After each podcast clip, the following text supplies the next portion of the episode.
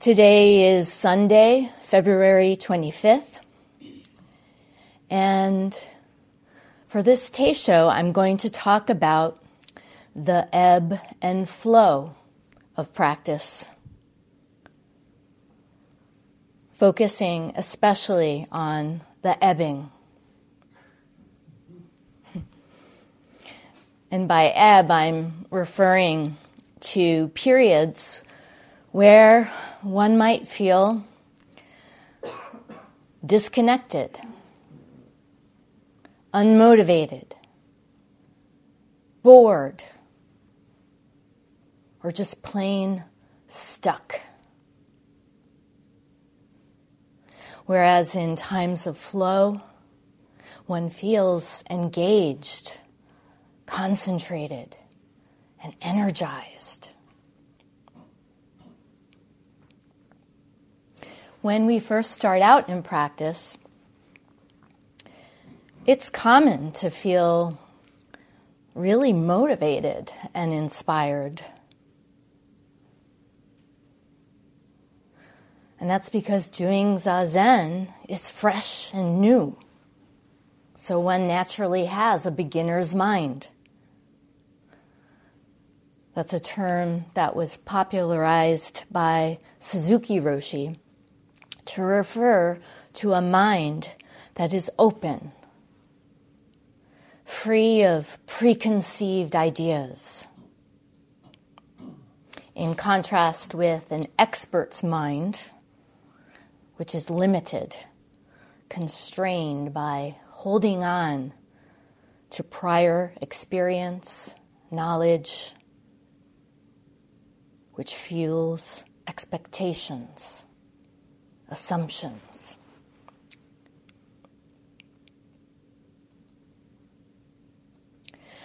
I remember how, in the days leading into my first seven days sesshin, obviously I was, like a lot of people, I was anxious but excited at the same time. And several people told me about their experience doing sesshin and gave me lots of advice. As if my experience would fall in line with theirs. It didn't. Although learning about the experience of others can be helpful at times and affirming, especially during times of difficulty. It's helpful to know you're not the only one going through a difficult time. Still, we cannot depend on other people's experience. Zen is a school of direct experience. It's a mistake to expect or assume anything on the basis of what you hear or read. And it's a trap of the ego, which always wants to be in a position of control.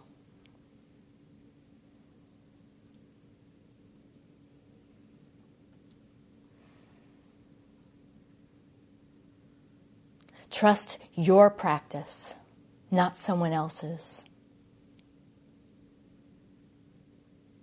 And find out for yourself.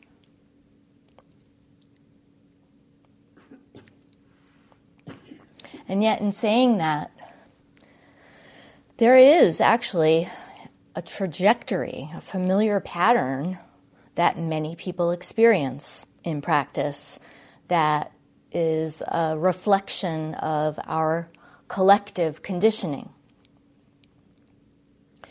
In behavioral psychology, there's a theory called the gold, the goal gradient effect. Goal gradient effect. This theory was first developed by Clark Hull in 1932, and he observed a distinct pattern in the behavior of mice and rats and in what came to be regarded as a classic experiment, Hull found that rats placed inside a straight alley ran progressively faster as they got closer to the tray of food placed at the end of the alley. And the same with mice when placed inside a maze. As they got closer to the food reward, they sped up. You know, while rodents and humans don't at all look alike, um, they are biologically similar, and that's why rodents are often used in such experiments. And applied to humans, the goal gradient theory suggests that we're motivated not by how far we've come, but how close we think we are to attaining a goal.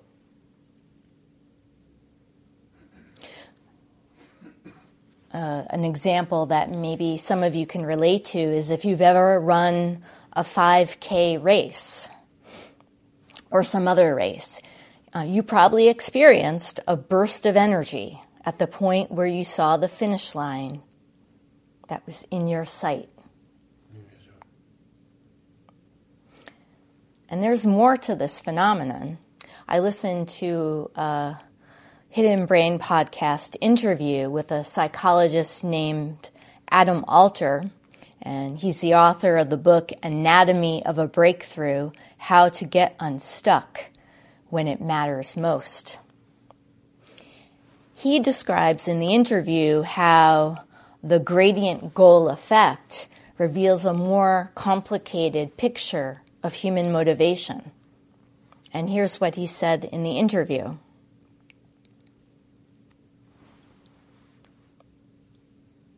The original idea that Hull described was that we are much quicker when we're closer to the goal. But subs- subsequent research has shown that it's a bit more complicated than that. That actually we slow down dramatically in the middle when we're sort of unmoored, where somewhere between the beginning of the goal and the end of the goal.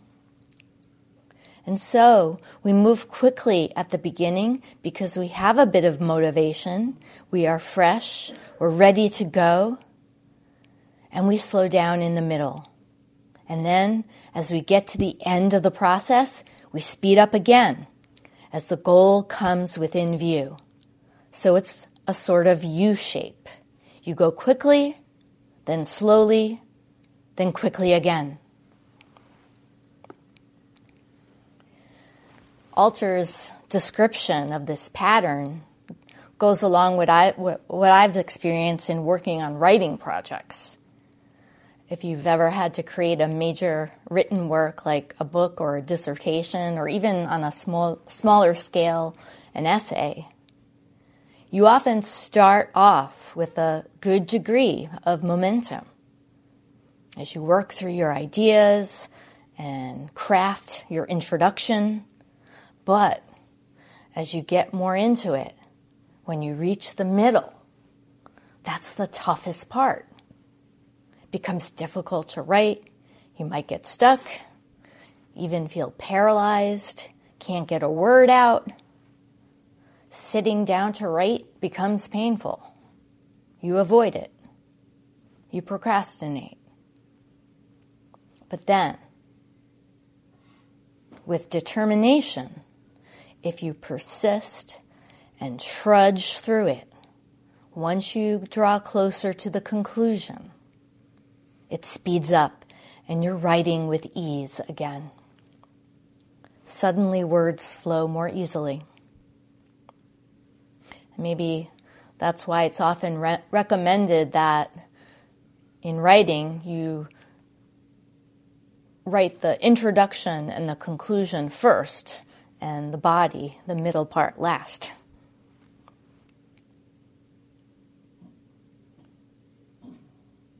This process also makes me think of uh, unraveling a knotted up chain. Have you ever had to untangle a fine gold or silver necklace? It can be incredibly aggravating. You start off inspecting it, you go for the easy part. Once that's done, then you hit the really tough knot. And you spend a lot of time on it. It's an insurmountable task. And then at some point it loosens up and the rest unravels easily. You break through it. In the interview with Alter, he goes on to say that the way to work with the sometimes tough middle part is to atomize your goal. So, in the case of a long distance runner, that means focusing on finishing the next mile or the next few yards or the next step and the next one, not the finish line that's far down the path. And then in the case of a writer, you would focus on just this sentence or this one paragraph or section or chapter, not the thing in its entirety. And in doing so, you're less likely to get frustrated or overwhelmed. You feel a sense of attainment along the way, bit by bit. So you're basically resetting the end goal to be a very small one over and over. And in turn, you're getting little bursts of dopamine along the way.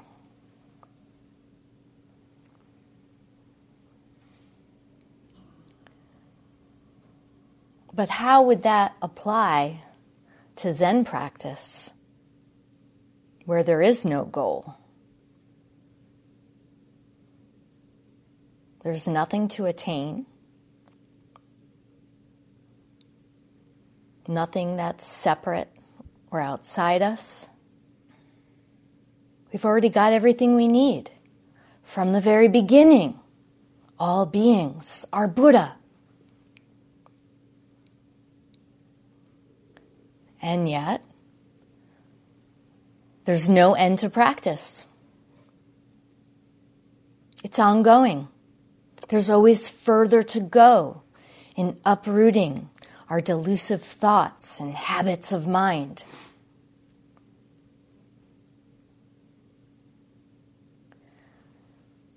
So, upon taking up practice at some point, sooner or later, it turns out many people do experience that middle terrain.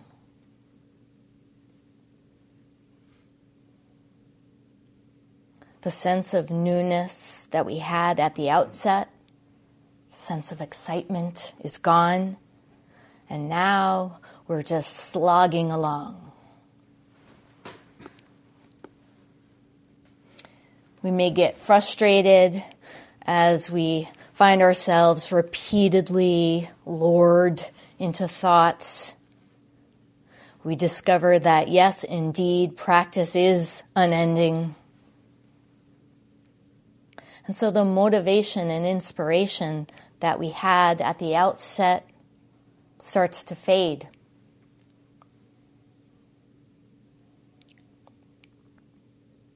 Of course, it's only natural that as you gain more experience with the zazen, with the practice, it's only natural that you would develop expectations, just as you would with any other life experience or activity.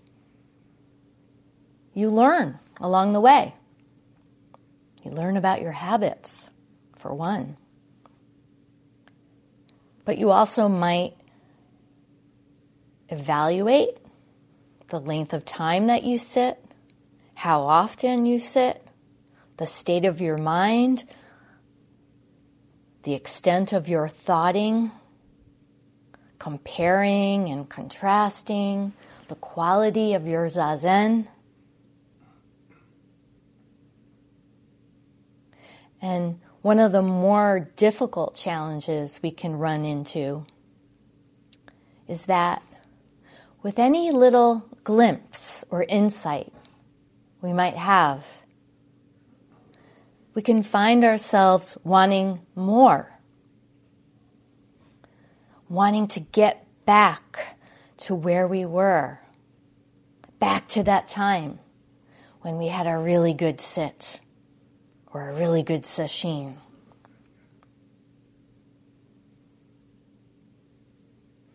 And likewise, with any difficult experience we have with zazen, perhaps working with emotional or physical pain, we remember it, and it can lead to resistance, avoidance, fear. We might come up with excuses not to sit, telling ourselves, I just don't have enough time, or it's not working for me. Of course, there is an exception to this, and that would be working with trauma. People who have PTSD or who are in the midst of significant depression or anxiety may need to make adaptations to their practice for a good reason, or even take a break from sitting altogether. And a teacher should be able to help you navigate that.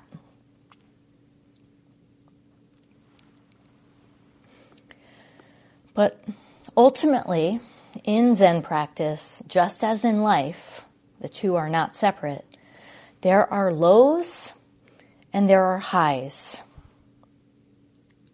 We can't perceive one without the other. High and low, good and bad, light and dark, and so on. They're all two sides of the same coin.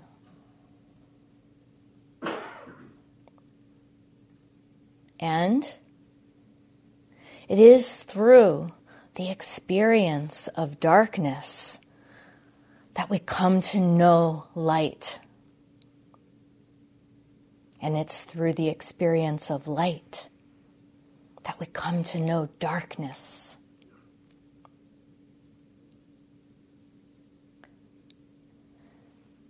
We want a reward. We want to see positive results. We want to find that tasty morsel of food at the end of the maze. And we want it sooner rather than later. But that's not how the process works. I'm reminded uh, of Bodhin Roshi's vast collection of Zen merchandise, products that use the word Zen as a marketing gimmick, equating it with the pursuit of endless pleasure and bliss. And some of you are familiar with these products. There's perfume, soap, toothpaste, yeah, Zen toothpaste, cereal, energy drinks, wine, and even digestive enzymes and Zen garden fertilizer. We want that perfect we want that perfect lawn. The perfect body. Perfectly white teeth and a perfect practice.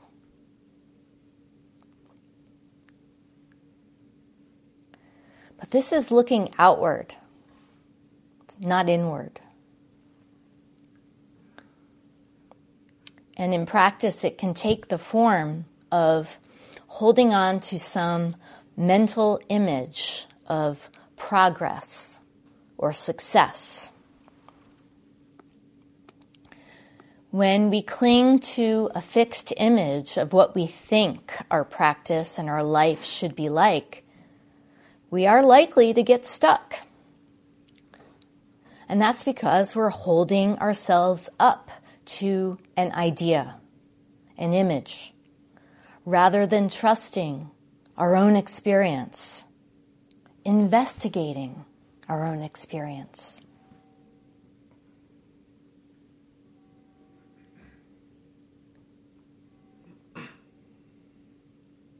Nothing is fixed.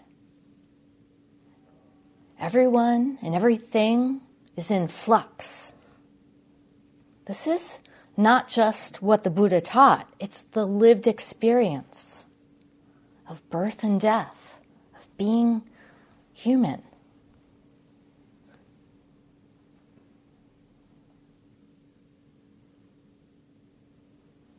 Conditions come and go. Everything passes. Why hold on to some fixed idea? It's actually not possible to get stuck. As soon as we label or identify ourselves as stuck in our practice, in that moment, we've attached onto a thought, a judgment. We think there's a problem that needs to be fixed. And that's our result seeking mind taking over.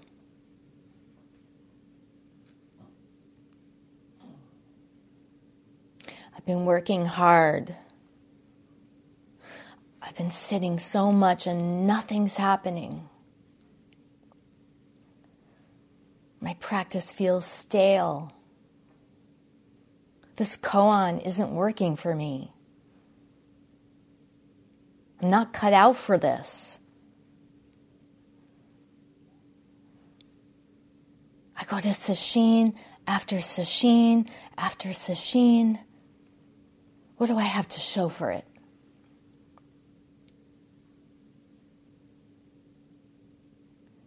Dwelling in those kinds of thoughts is a recipe for getting stuck. Your practice becomes a grim endeavor. Speaking from firsthand experience.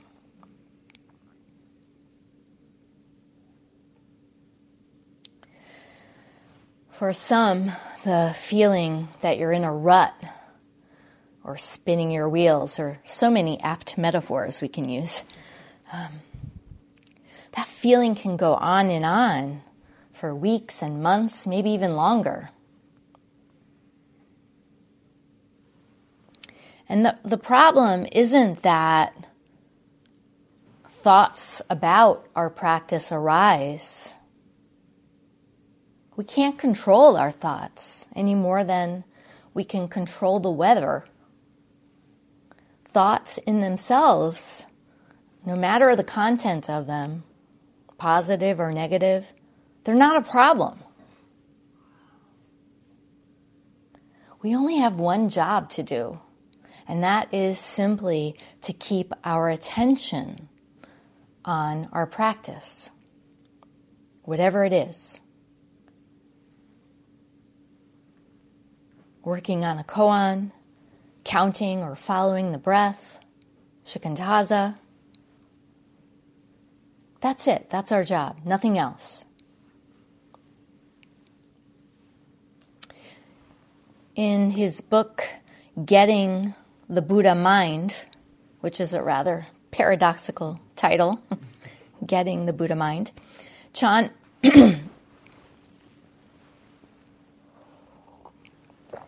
Chan Master Sheng Yen, Sheng Yen says this about practicing with thoughts, not against them, but with them. He says, Buddhism condemns fighting and advocates non opposition to one's enemies. This principle also applies to meditation.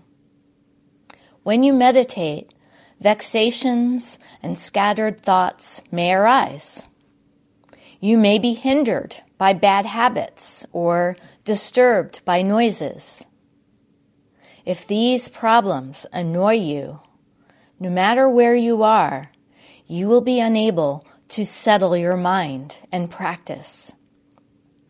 You have merely added another layer of scattered thoughts to your original set. The result is wasted effort. If you do this habitually, the more you meditate, the more disturbed and ill tempered you will become.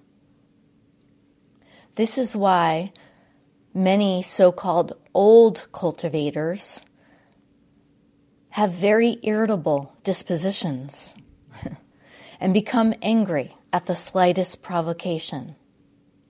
This is due to their wrong approach of opposing, fighting against their vexations and scattered thoughts, thus increasing their problems and creating much internal tension.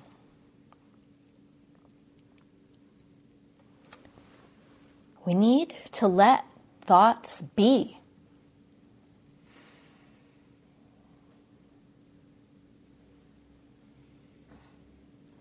Any attempt to do something with them is going to fuel frustration. We need to trust that they will take care of themselves as long as we keep returning our attention to our practice.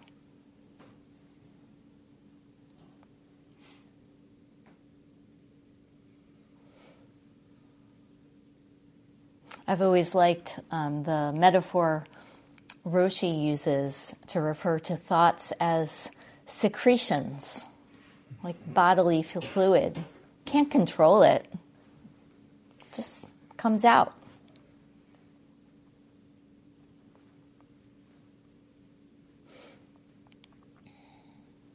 And we can also glean some wisdom from that gradient goal theory. it's amazing that a lot of what the Buddha taught is affirmed by science. We know that our conditioning leads us to expect that our practice and our life are supposed to be in a constant state of growth and progression, as if we're always getting better, always moving forward, always getting closer. Toward what? Instead, we need to atomize our practice. Focus on one breath One exhalation.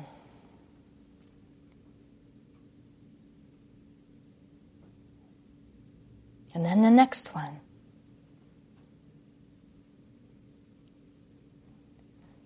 We can atomize our life. Be present for this one moment. As ordinary as it is. sitting here wearing a brown robe.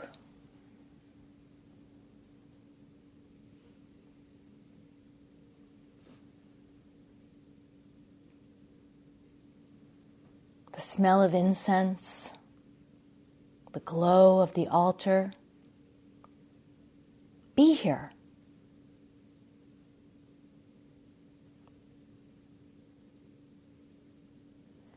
And if you find that a feeling of stuckness persists, there are some things you can do to shake up your practice and maybe dislodge whatever it is that's causing that body mind tension.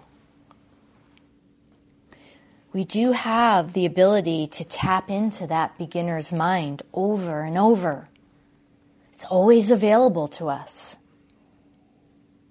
But there is a caveat.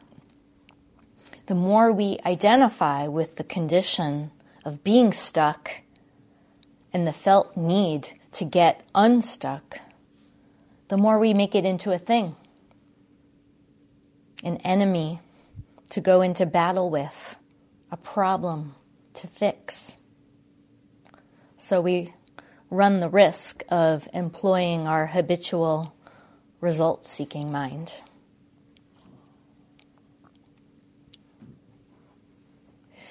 Albert Einstein famously said, Insanity is doing the same thing over and over and expecting a different result.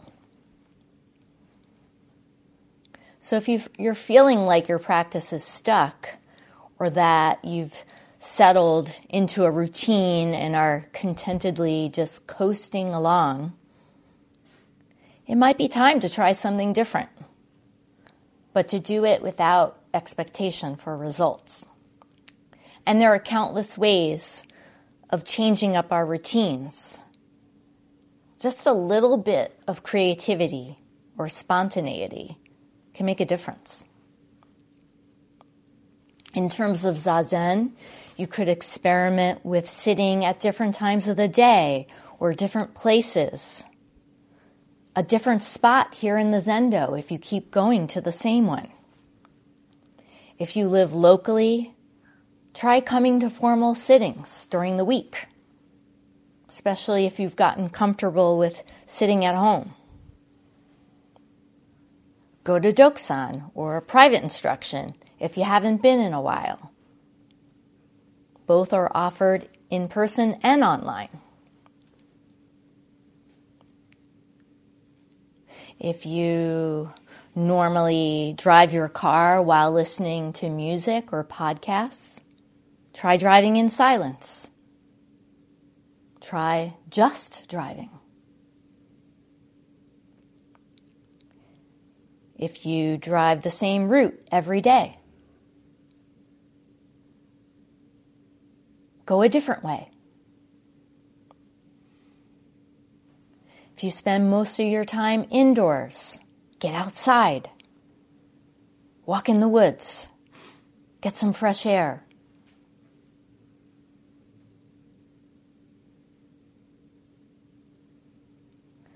Here's something I experimented with uh, during a term intensive once. Try using your non dominant hand for simple tasks like brushing your teeth or drying dishes. It's hard.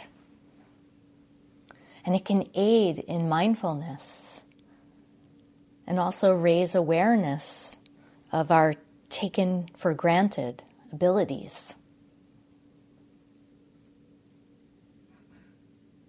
And of course, you can also read a book that inspires you to sit, or take the workshop again.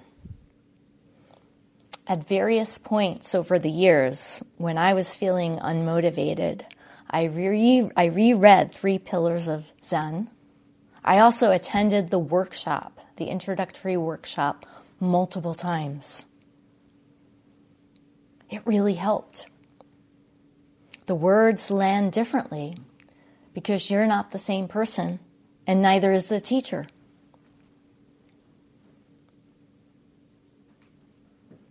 So, those are just a few examples of things you can do to shake up your practice,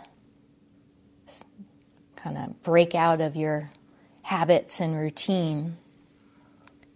But you can also consider non doing reducing screen time or abstaining from social media or watching movies.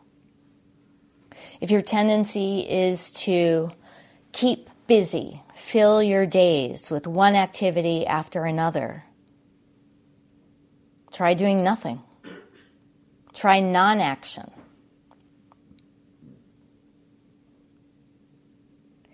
When we're feeling stuck, again, the tendency is to assume that it's a problem we need to fix. We need to do something about it. But actually, we don't have to do anything. doing nothing can be very effective. What if we allow ourselves to experience that stuckness, to feel it without pushing it away, without judging it? What if we throw ourselves into it? Get curious about it. Who is it? What is it that is stuck?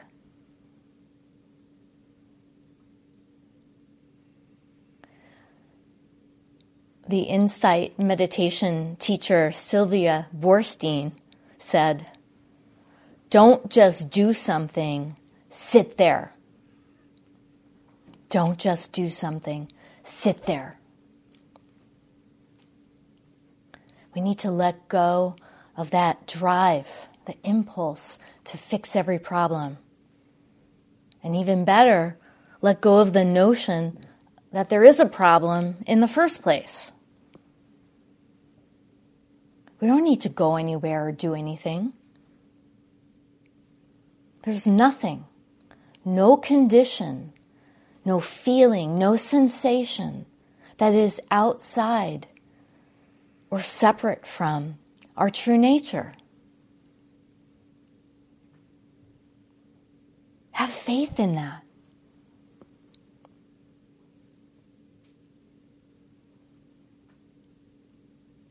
In the Mumonkan collection of koans, the verse in the last case, number 48, Kempo's One Road, says it all.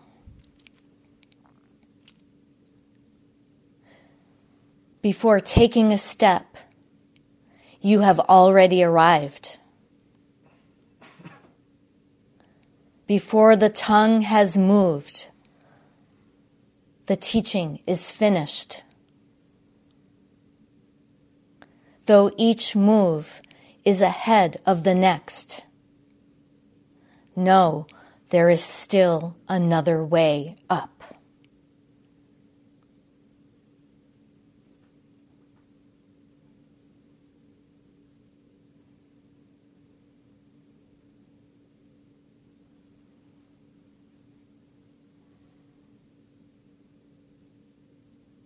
We'll stop here and recite the four vows.